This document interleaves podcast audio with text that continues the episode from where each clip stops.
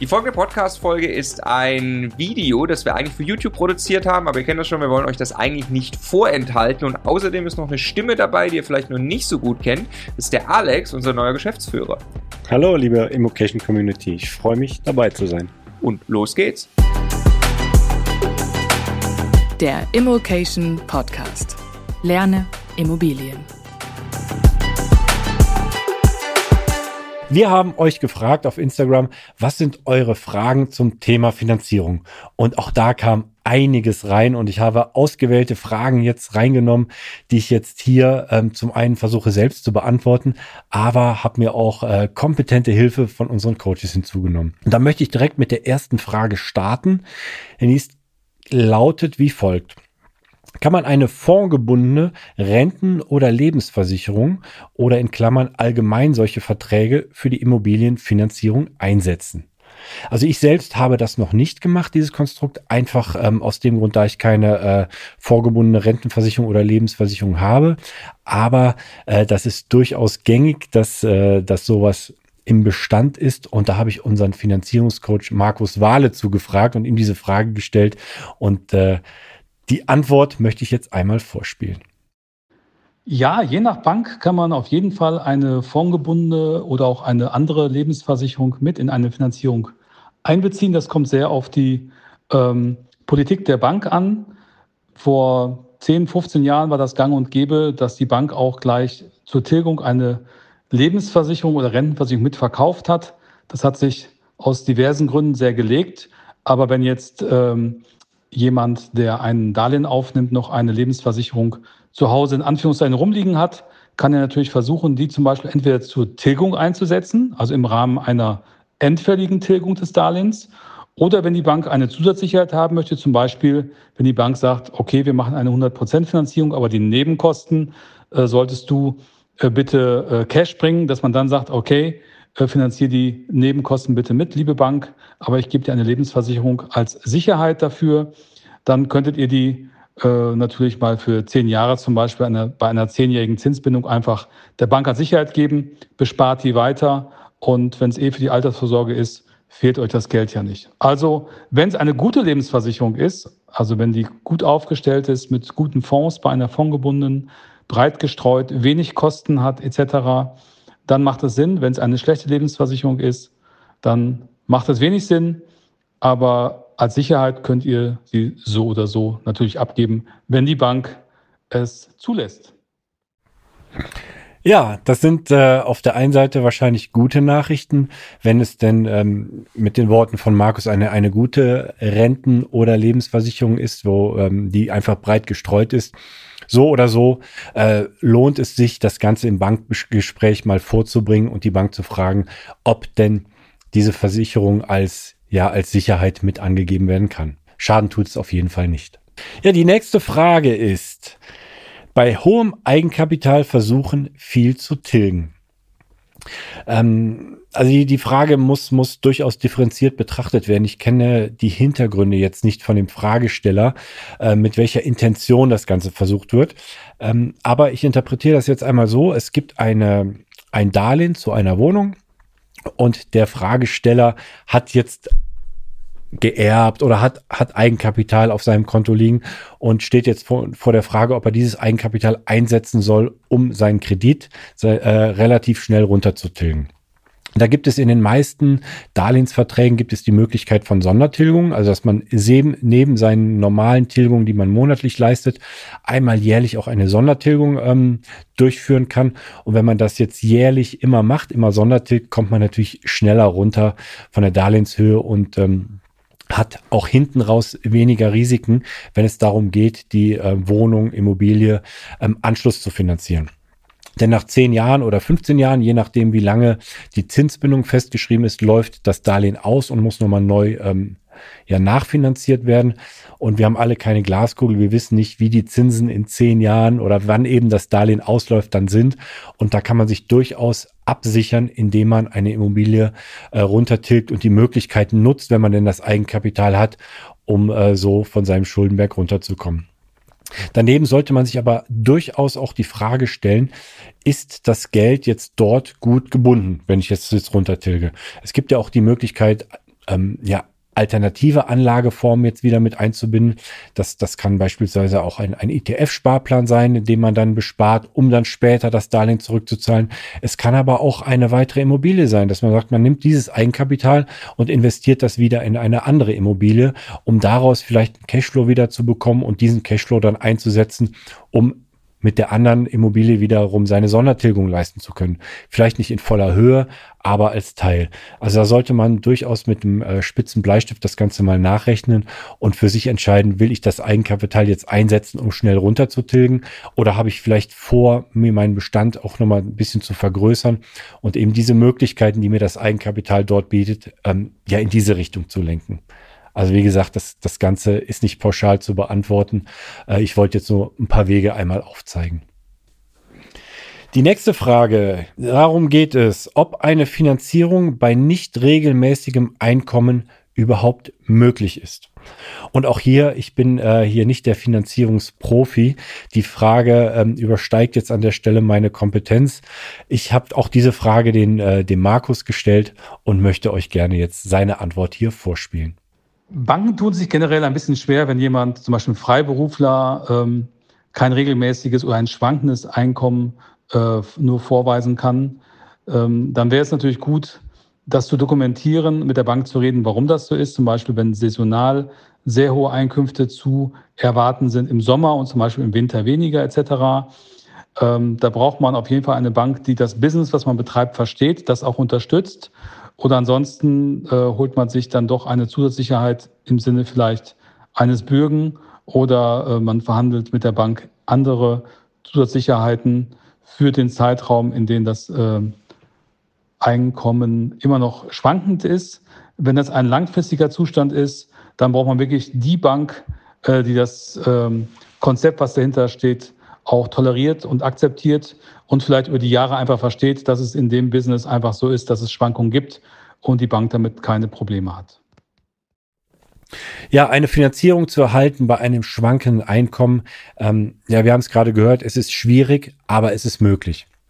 Also hier ganz ehrlich und offen mit der Bank umgehen, die Situation erklären, warum ist das Einkommen schwankend, ähm, welche Hintergründe hat es und äh, da einfach in den Dialog mit der Bank zu gehen und versuchen, eine Lösung zu finden. Sollte man als Kaufanfänger Kaufnebenkosten mitfinanzieren?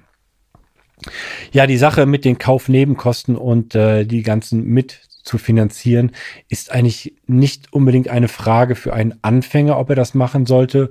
Ähm, vielmehr stellt sich die Frage, muss man die, äh, die Kosten mitfinanzieren, weil man eigentlich kein Geld mehr hat, weil man, ja, ich sag mal, sich nahezu nackig gemacht hat und äh, eigentlich alles versucht hat, um die Immobilie zu kaufen. Oder ob man noch Eigenkapital auf der Bank liegen hat, auf seinem Konto liegen hat, dieses Eigenkapital aber nicht einsetzen möchte und deswegen äh, die Wohnung zu 100 Prozent versucht zu finanzieren. Also 110 Prozent bedeutet, man bezahlt zu 100 Prozent den Kaufpreis und auch noch die Nebenkosten, also Notargebühren, gegebenenfalls Maklergebühren, werden auch noch von der Bank mitgezahlt. Ähm, ich selbst bin jetzt kein Freund davon, ähm, zu 110 Prozent zu finanzieren, weil man selbst sonst kein Geld mehr hat, weil man das Objekt dann sonst nicht kaufen könnte, weil das ähm, zieht einfach Schwierigkeiten nach sich, wenn es dann doch mal Probleme gibt. Also wenn ähm, mal eine Sonderumlage gemacht werden muss, also wenn irgendwas kaputt geht an dem Haus und die Eigentümer zusammenlegen müssen, weil das nicht in der Rücklage vorhanden ist. Also man kann durchaus in Situationen geraten, wo man einfach mal Geld nachschießen muss in die Immobilie, in die Instandhaltung. Oder ähm, die Wohnung hat mal einen Leerstand von ein, zwei Monaten oder es steht eine Renovierung an.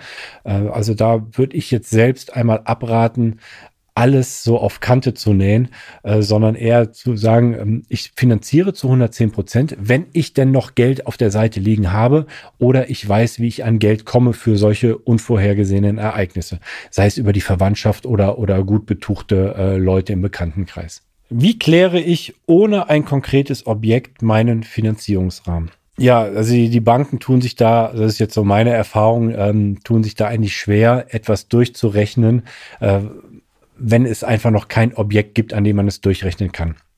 Und da empfiehlt es sich, ein, äh, ein Vergleichsobjekt vielleicht einmal rauszusuchen, das so ungefähr in der Preiskategorie ähm, angeboten wird, wie das, was man sich eigentlich vorstellt. Ne? Also beispielsweise, man, man möchte eine Wohnung kaufen im, im Bereich irgendwie 100.000 Euro, hat aber noch nicht diese passende Wohnung gefunden, möchte aber im Vorfeld schon mal auf die Bank zugehen und das Gespräch mit der Bank suchen. Und entweder man hat einen guten Draht zu seiner Hausbank und kann das Ganze ganz offen angehen und sagen, hier, ich möchte eigentlich gerne was äh, in Zukunft erwerben, habe aber noch kein, äh, kein passendes Objekt gefunden. Lass uns mal drüber sprechen, was eigentlich möglich ist. Oder eben, ein Vergleichsobjekt, das ungefähr in der gleichen Kategorie liegt, auch so um die 100.000 Euro, dieses als Objekt mitnehmen, zur Bank gehen und sagen, rechnen mir das doch einmal durch. Könnt ihr mich finanzieren in dieser Höhe? Und hinterher kann man dann ja immer noch sagen, dass bei dem Objekt hat es dann doch nicht gepasst oder ich, ich bin mir mit dem Verkäufer nicht einig geworden. Aber man hat zumindest schon mal eine Einschätzung von der Bank bekommen und äh, die Tür ist schon mal eröffnet und man weiß einfach fürs nächste Objekt, wenn man dann äh, konkret was hat, dass man das mit dieser Bank auch umsetzen kann. Ja, jetzt eine Frage äh, eines Studenten. Und die finde ich ziemlich gut, weil in der Lage war ich damals auch. Ich habe äh, mich damals noch nicht zu dem Schritt überwinden können, äh, habe es dann erst später gemacht. Aber jetzt ähm, die Frage ist, kann man als Student auch bei der Bank einen Kredit bekommen, um eine Wohnung zu kaufen? Und hier habe ich wieder den Markus Wahle gefragt und seine Antwort spiele ich jetzt ein. Ja, bei Studenten ist das so eine Sache mit den Banken. Ähm da geht es natürlich darum, wie hoch ist das Einkommen, wie langfristig kann man das Einkommen während eines Studiums als echtes Einkommen mit betrachten und äh, wie wird die Bank das Ganze bewerten. Jetzt in Zeiten auch von ähm, Corona, wo die Banken eher ein bisschen genauer hingucken, ist es sicherlich empfehlenswert, wenn man als Student noch einen Bürgen, vielleicht die Eltern oder jemand anders mit ins Boot holen kann, das natürlich nur zeitlich befristet, bis zum Beispiel dann Studium vorbei ist und der Job anfängt.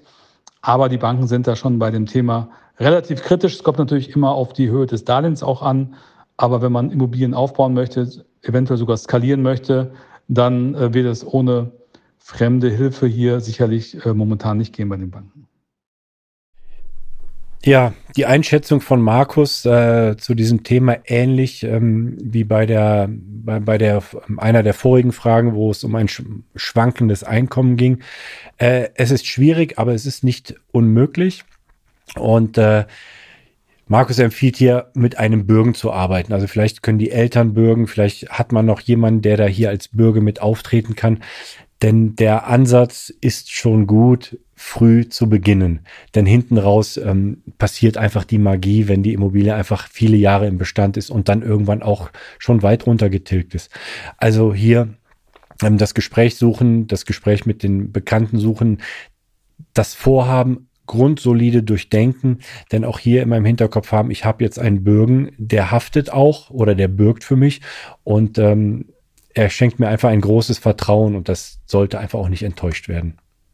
Eine weitere Frage ist, welche Unterlagen brauche ich für die Bank?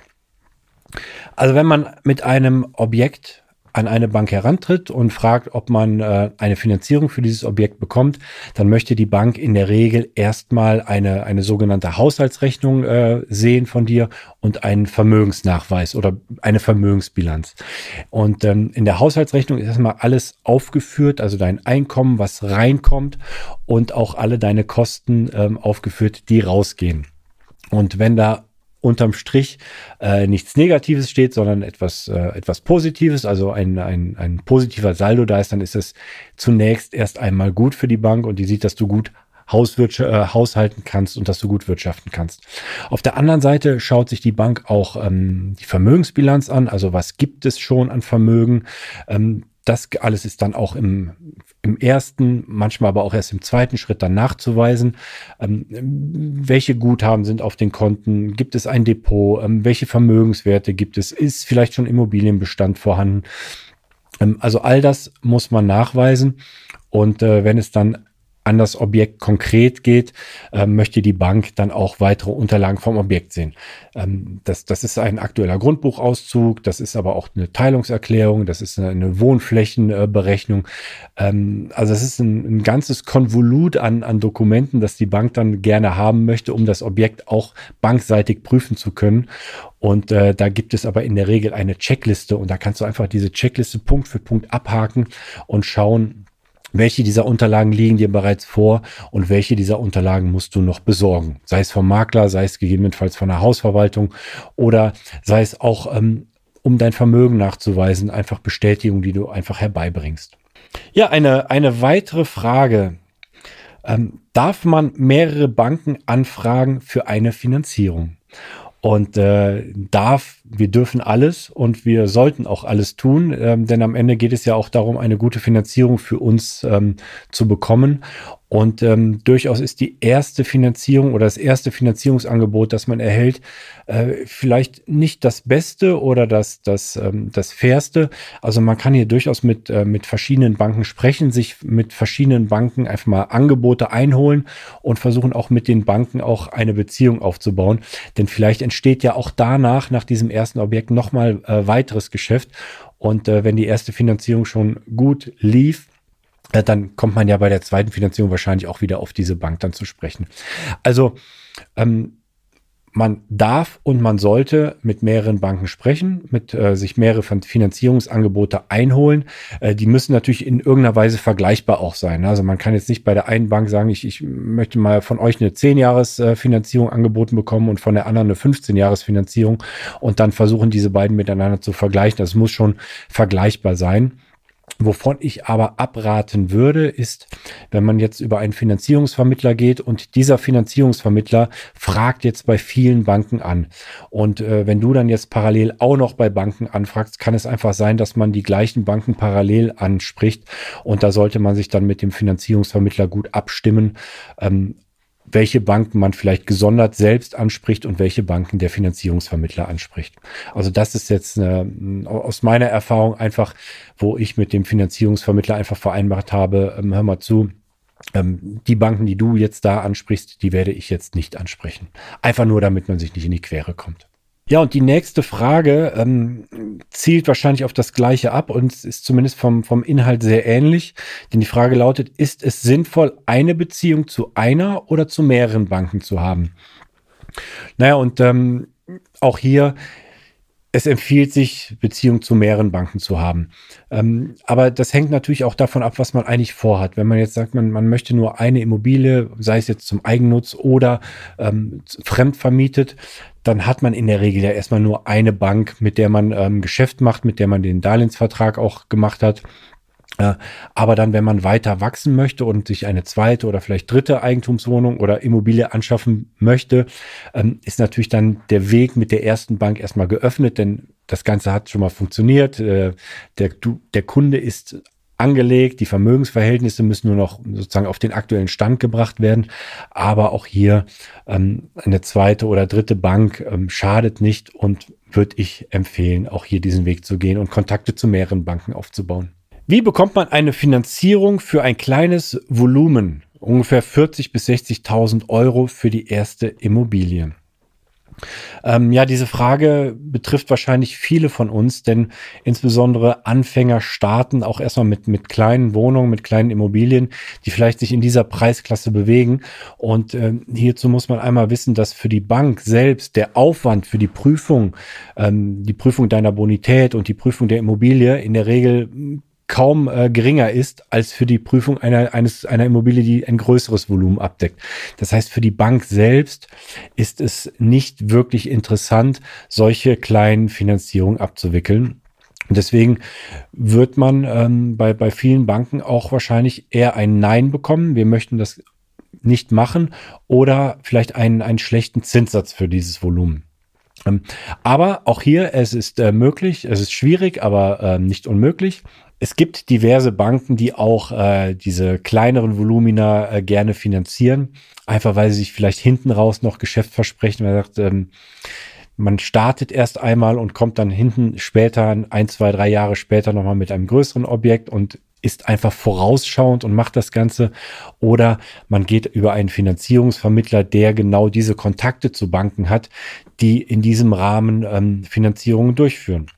Beispielsweise habe ich das auch ähm, einmal gemacht mit, mit zwei Wohnungen in Essen.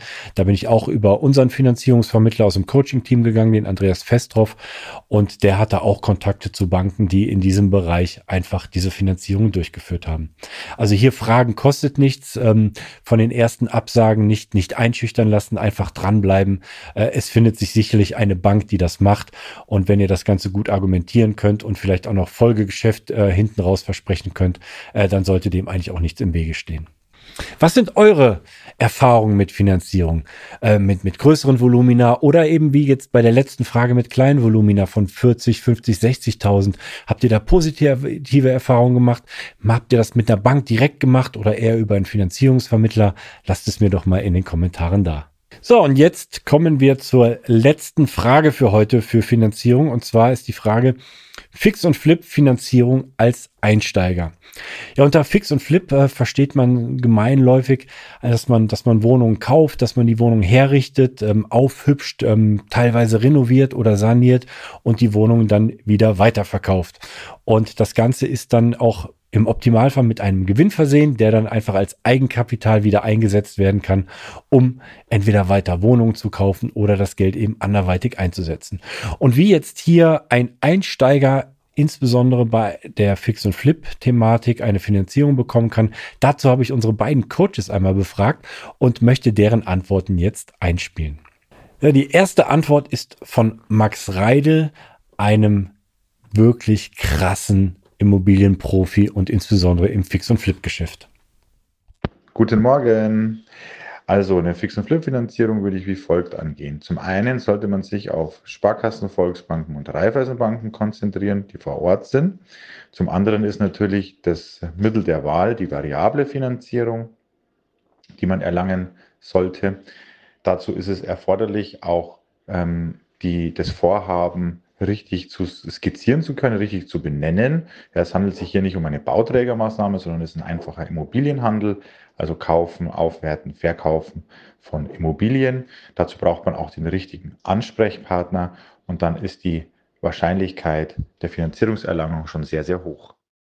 Ja, und ähm, passend zu dem Thema auch die Antwort unseres Coaches Daniel Kleinert, die ich euch jetzt auch nicht vorenthalten möchte. Hallo Alex. Ja, wie kann ein Anfänger in seine Fix- und Flip-Projekte finanzieren?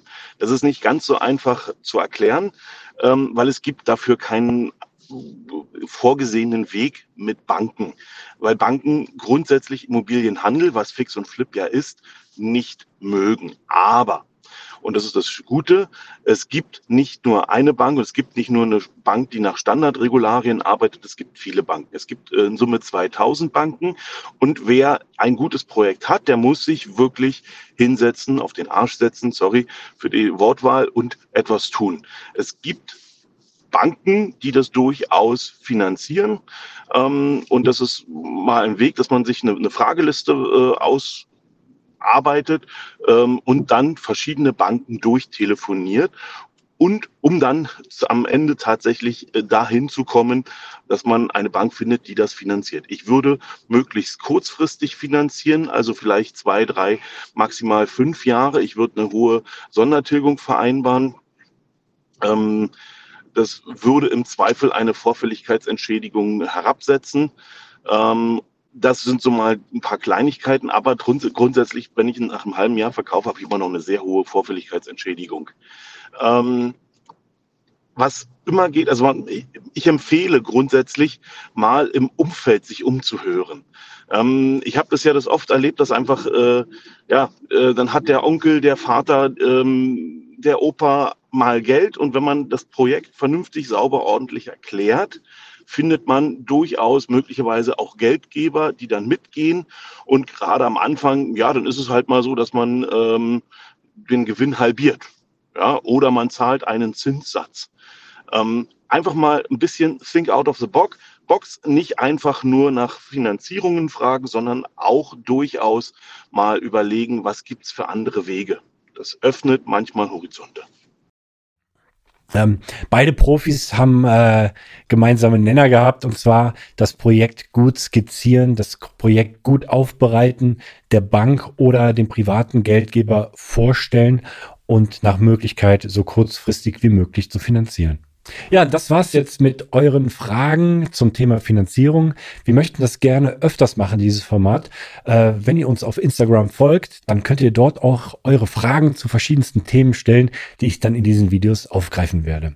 Und ja, jetzt bleibt mir nur noch zu sagen, äh, abonniert unseren Kanal, drückt die Glocke und dann seid ihr auch beim nächsten Mal dabei.